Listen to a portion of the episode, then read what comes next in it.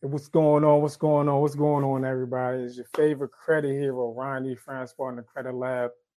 Again, there's a million of credit heroes out there. You probably have a million credit heroes in your life, but we all know who your favorite credit hero is. Again, this topic for this amazing episode is the FCRA, a breakdown of the Fair Credit Reporting Act. That's right. We're going to dive deep into the Federal Fair Credit Reporting Act. Without further ado, let's go and get this show started.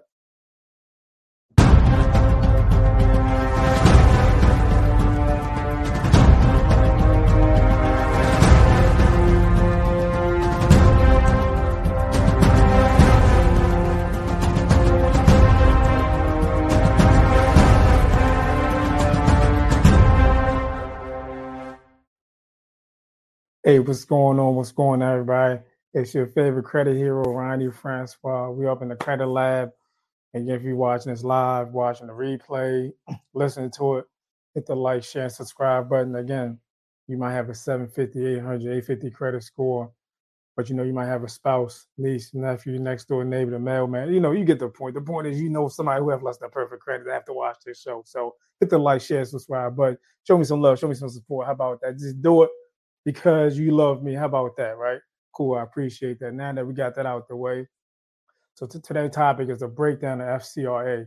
So many of you probably have heard of the FCRA before, maybe you haven't. It's okay if you haven't because I'll be honest with you, it wasn't until like a few years ago that I really started digging deep into the FCRA. I kind of had an idea what it was, but I never looked into it. So basically, FCRA stands for the Fair Credit Reporting Act. Fair Credit Reporting Act. So the Fair Credit Reporting Act is one of the um, was one of the tools or mechanism that Congress had put in place to protect our rights as a consumer. Now, you know, there's probably other ones out there: the FCRA, the Truth in Lending Act, uh, the Gramm-Leach-Bliley Act. I mean, there's a lot of them out there. Um, so, and the, and the cool thing is, all this information is already out there already. That's the cool thing. But again, just being able to tap in, understand it, you know, and, and that's that's the issue because because uh, our phone is like it's like a it's, it's, a computer pretty much. You know, we can look up the, um, the coolest movie, coolest nightclub, best restaurant.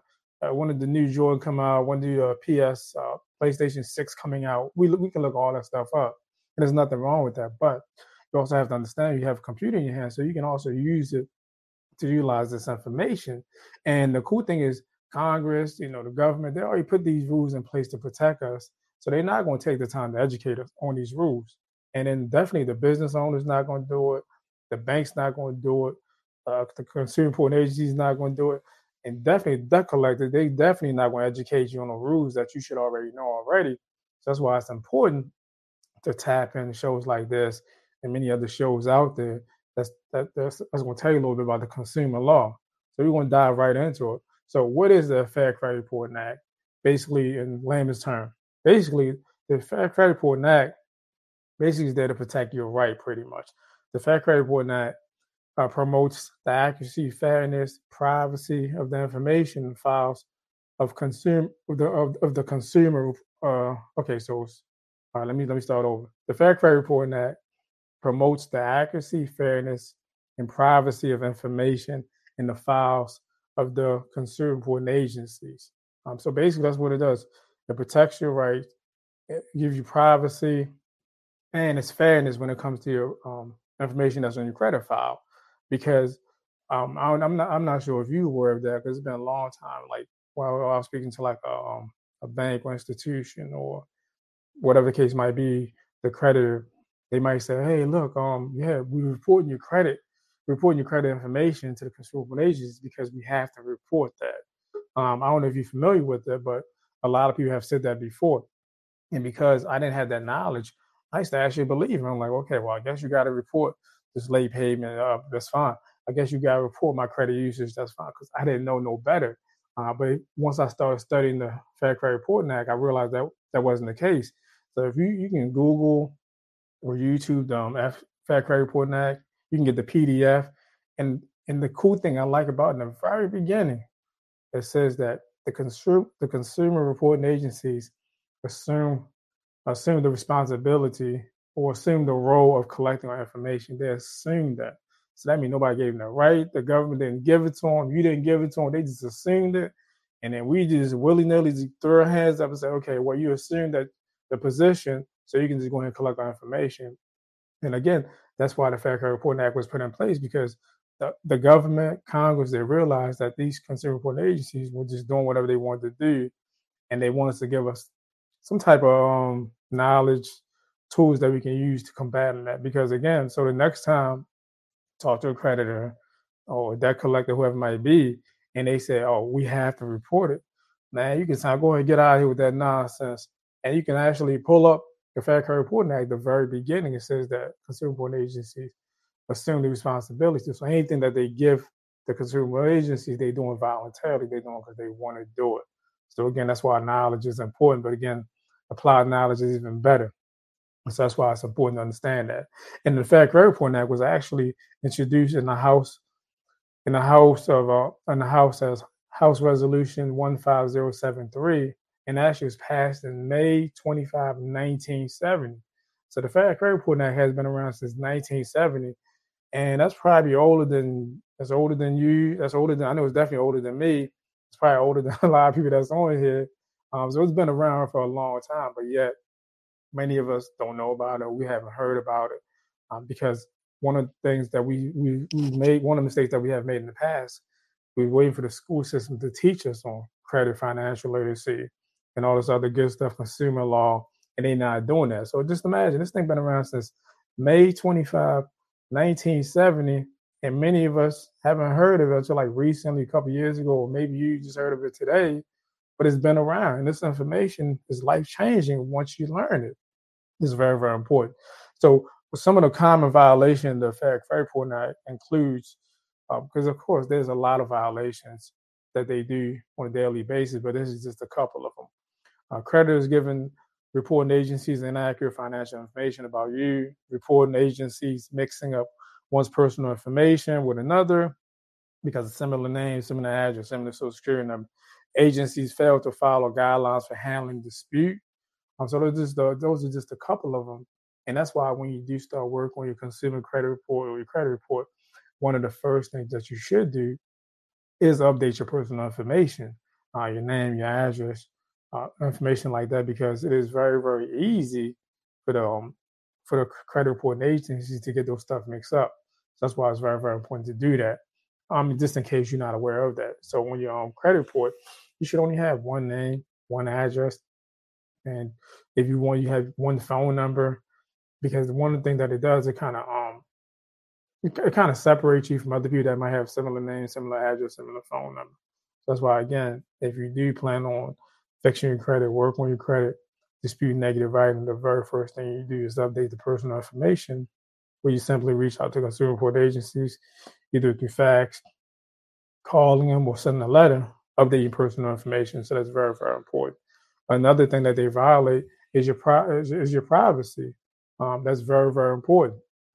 Uh, your credit report can be can be disclosed only only to people that you actually given permission to, to um, to look at it. So again, uh, 15 USC 1681B permissible purpose. Again, I'm saying a little bit slower. 15 USC 1681B permissible purpose. You can actually Google that YouTube that. I mean, it basically says that no one should have access to your file unless they have your written consent. So again, uh, you went to that car dealership and they ran. They told you it was going to run it one time. You got that car. Interest rate is like 29 percent payments eight hundred dollars a month, and then you got like twenty hard, look at like ten hard inquiries, but only one bank approve you. So now the other nine banks, you can actually write them a letter saying, "Hey, look, I know it's on the, the November first, twenty twenty, whatever case might be. Um, there's a there's an inquiry on my TransUnion Experian Equifax credit report." Um, under 15 USC 1681B permissible purpose, please provide me the written documentation where I gave you permission to pull my credit. And then, of course, in the letter, you're going to say, look, uh, per 15 USC 1681, you have to have my written consent in order to pull my credit. Um, now, so the only thing about that is when you do send a dispute letter, whether it's to the creditor, to um, to consumer reporting agencies, um, the first letter you might not get the result that you want. Uh, so don't be discouraged because that's what they want you. They want you to like, okay, well, I'm just give up. They didn't give me the response I want. So you have to follow back up with that because you have the law on your side. So they're expecting you to give up. They're expecting you not to send a second letter. Because then another thing you have to understand too, when you do send those letters, um, believe it or not, sometimes they it's, it's, a live person that's actually reading. They might not even know law. They might not even know the law their own self. So don't be discouraged when you do send that letter out. That's very very important. Um, so another that's very very important. What are the three most common credit report errors? Um, again, because you know credit reports sometimes they can have errors too. So I'm gonna just look at three of them. Um, there are three of the most common errors related to personal information on credit reports are wrong address, misspelled name, or basically just wrong names. Again, that's why it's important to update your personal information because three of the most common errors are wrong addresses, misspelled name, or wrong names. That's why it's important to have that. That's why it's important to periodically pull your credit report, look at it. Uh, again, if you go to freeannualcreditreport.com, you get one free copy of credit report from all three consumer reporting agencies a year. So again, those are the three most common errors. Wrong address, misspelled name, wrong names. Again, so that's very, very important. So we're about to go and take a commercial break, and then we're gonna be right back. Again, follow us on He Said What Network. Right, be right back at you. Hey guys, it's your boy Alan M. Newman Jr. Um, I am one of the hosts for He Said What, which airs every Wednesday at 8 p.m. Eastern Standard Time. You do not want to miss it. We are on YouTube and make sure you go like and subscribe. Let your friends know about it so you get the alert for every time the show is getting ready to come on. The premise of the show is to have black men and women um, come on where we discuss latest topics um, that are important to the community, trending topics. You never know. It could be about dating, relationships, sex, careers, children. You never know what you're going to get, but it's every Wednesday at 8 p.m. Eastern Standard Time. Once again, make sure that you go on YouTube, so you like and subscribe so you can be a part of it. You never know what you're going to get. Looking forward to having you join us and looking forward to having you tune in with us. Have an amazing day. Hey, what's up? What's up? Welcome back. Your favorite credit hero, Ronnie Francois on the Credit Lab. If you're watching the replay, join us, watching us live, listen to us live, or listen to the replay. Just want to thank you, thank you. Make sure you like, share, subscribe, hit the like button again, you might have perfect credit, you might have a niece, nephew, cousin next door. You know, you might have somebody that needs this. So hit the like, share, but you know, don't be lazy. I, I definitely appreciate the love. So again, so we're gonna continue. So we continue. What are the most? What are the three most common credit errors? Again, just misspelled name, wrong name, wrong address. Those are the three most common ones. So when you get a chance, you know, pull your credit report, look at it, see, you know, how many names you got, how many phone numbers, how many address. Again, you should only have one of each. So that's very, very important. Again, the next thing is important. Uh, what should not be on your credit report? Because of course, there's some things that should not be on there, believe it or not. Um, so one of so one of the thing is your credit report should not include your marital status, medical information, buying habits, or transactional da- data, income, bank account balance, you know, criminal record, or level of education. So that list, all of them is important. So one of the ones that's that kind of sticks out to me is transactional data. So that means, you know, transactional data has to do with your transaction, which which an account has to do with late payments. So right there, it tells you that your transaction should not be on your credit report. So transaction correlates to your um your payment history. So this is one of the reasons why your payment history, when you have a late payment, so late payment should not even be on your credit report. So right there, that, I'm just giving you some sauce right there. Late payment should not be on your credit report because it says it right here in um on the Fair Credit Reporting Act. And of course, there's some laws that actually go in details to tell you what, what they are. But um, so yeah, just a freebie late. So if you have late payment on your credit report, uh, they should not be on there. So um, they're just some free sauce. And now, so there are some penalties when someone violates your right in the FCRA. So there are some maximum penalties um, when someone violates your rights. So you can actually sue them for a thousand dollar per violation if they do make a mistake or if they do make an error. Because um, again, they should have to pay for it because they're actually violating your right. So willful FCRA violation, legally speaking, is um basically if they violate it, you, you, can actually get paid for. So I think a while back ago, I actually did a, um, a topic. I think I said you can actually get paid for having bad credit. So that's actually where it comes from.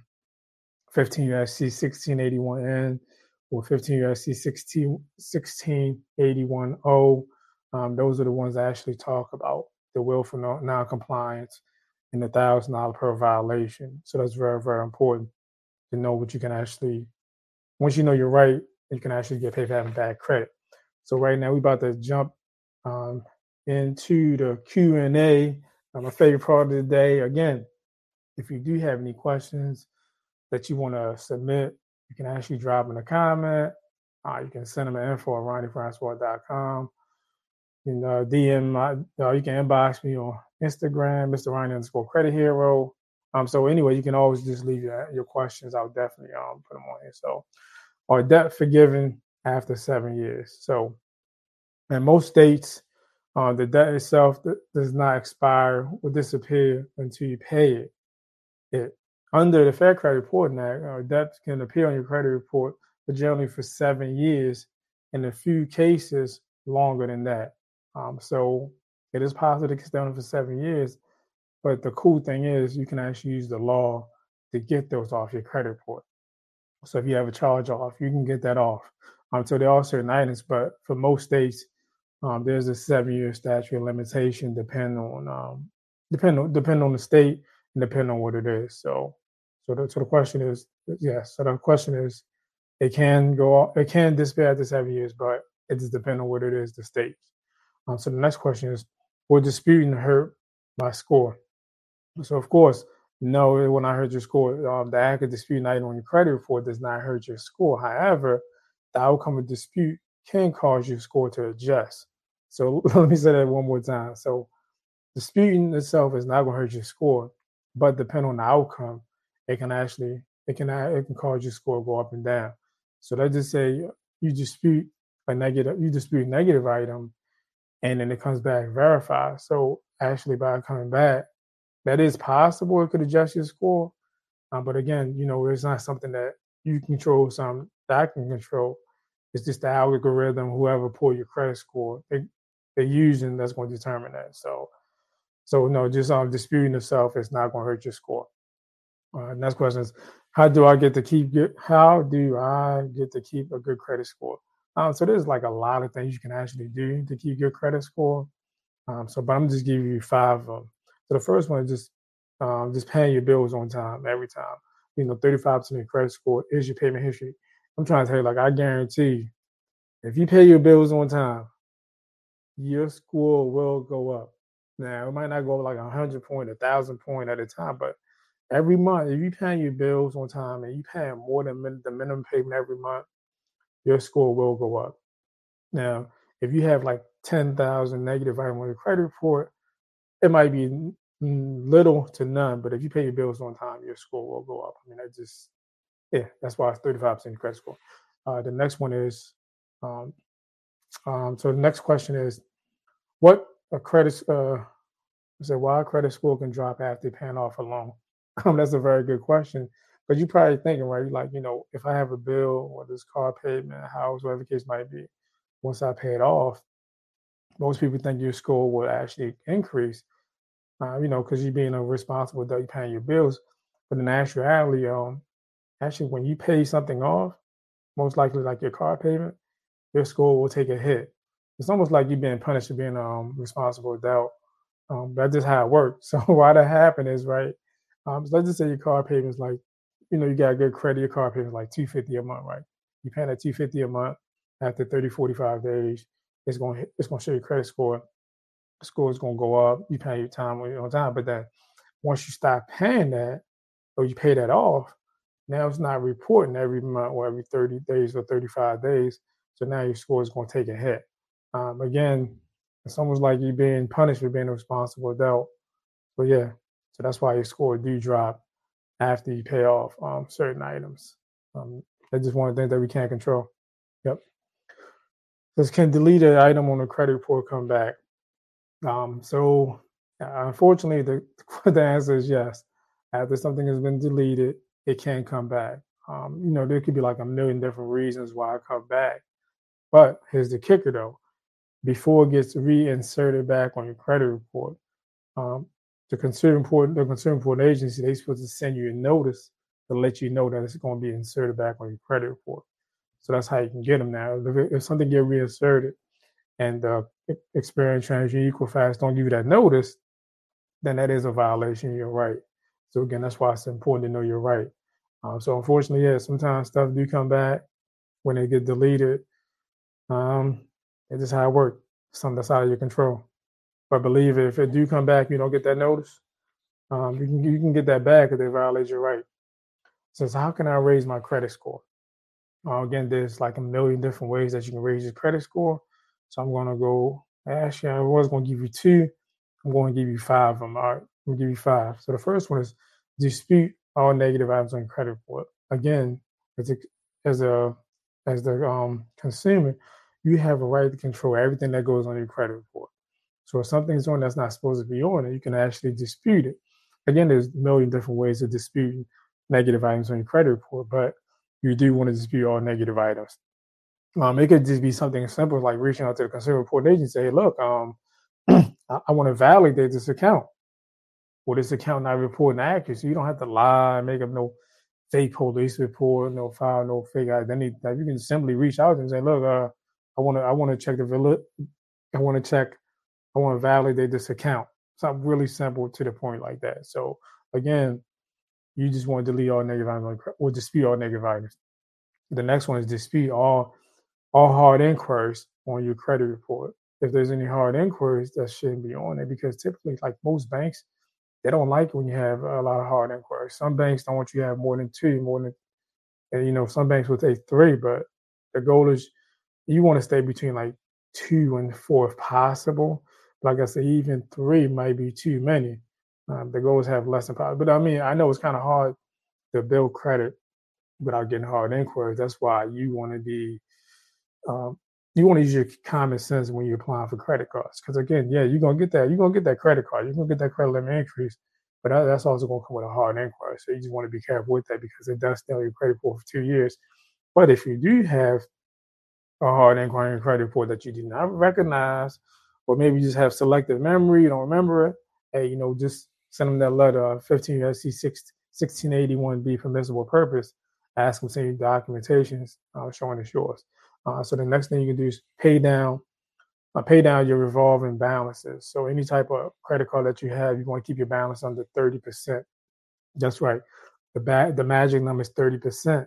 Um, but if you really want to see an increase, I mean, that's what I'm, what I'm trying to. I guarantee you, you keep paying all your bills on time, and you keep your balance like 10% or 5%, your score is going to is going to go up. It has to go up. But again, it just depends on if you have a lot of negative on your credit report.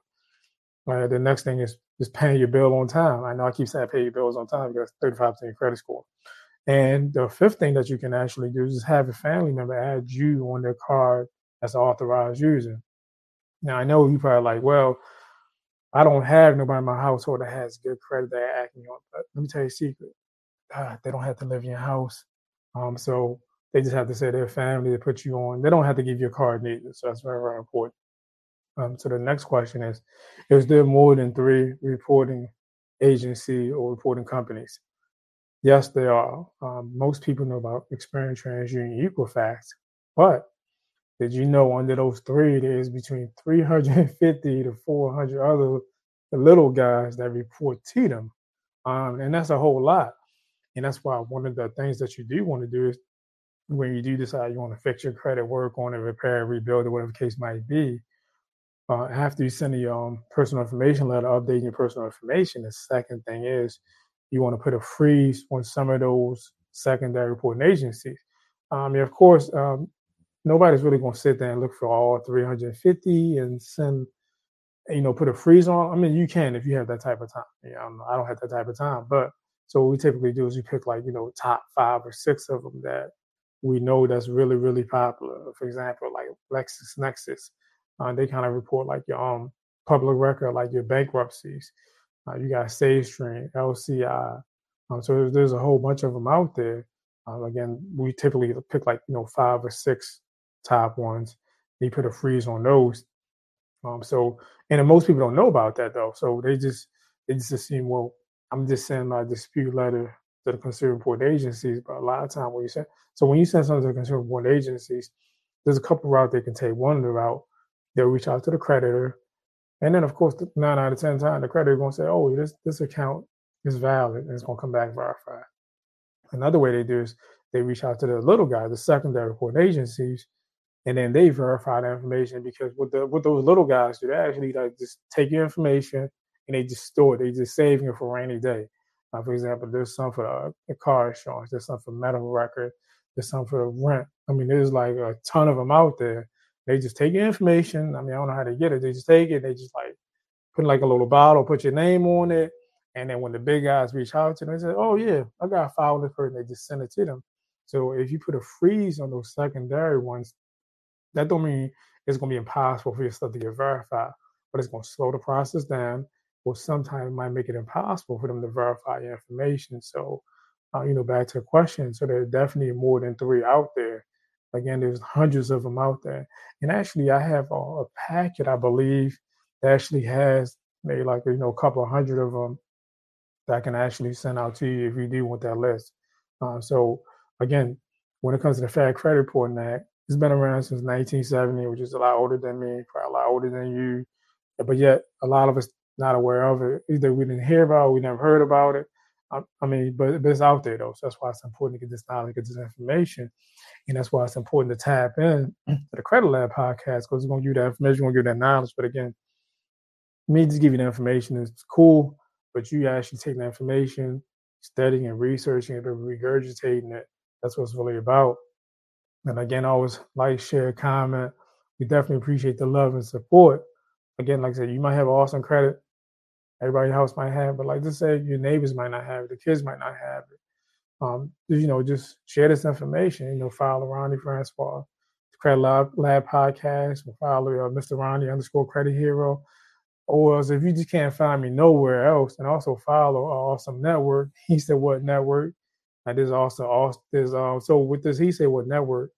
Besides the Credit Podcast, there's awesome, awesome, awesome, super amazing shows on there too um, throughout the week. You definitely give them some love and support. Um, so um, they're also doing some amazing job. Um, like I said, every day of the week, there was like awesome shows on there. So don't just tune in on Tuesday, man. Go and tune in like Monday through Friday. Just show some love to everybody. You know, again, definitely appreciate you. You know, continue continue for your support. Um, and also, too, I want to give a shout out to everybody that um that gave me um a birthday wish. You know, on social media. And it's crazy though because my birthday was on Saturday, and I'm still getting birthday love. And like today, Tuesday, Tuesday, I'm still getting birthday love. So like, I feel like people actually love me this year. You know what I mean? So, but um, that's super dope. I definitely appreciate it. Um, again, your favorite, your favorite credit hero, Ronnie Franz, Francois, the Credit Lab podcast. Signing out. To the next time.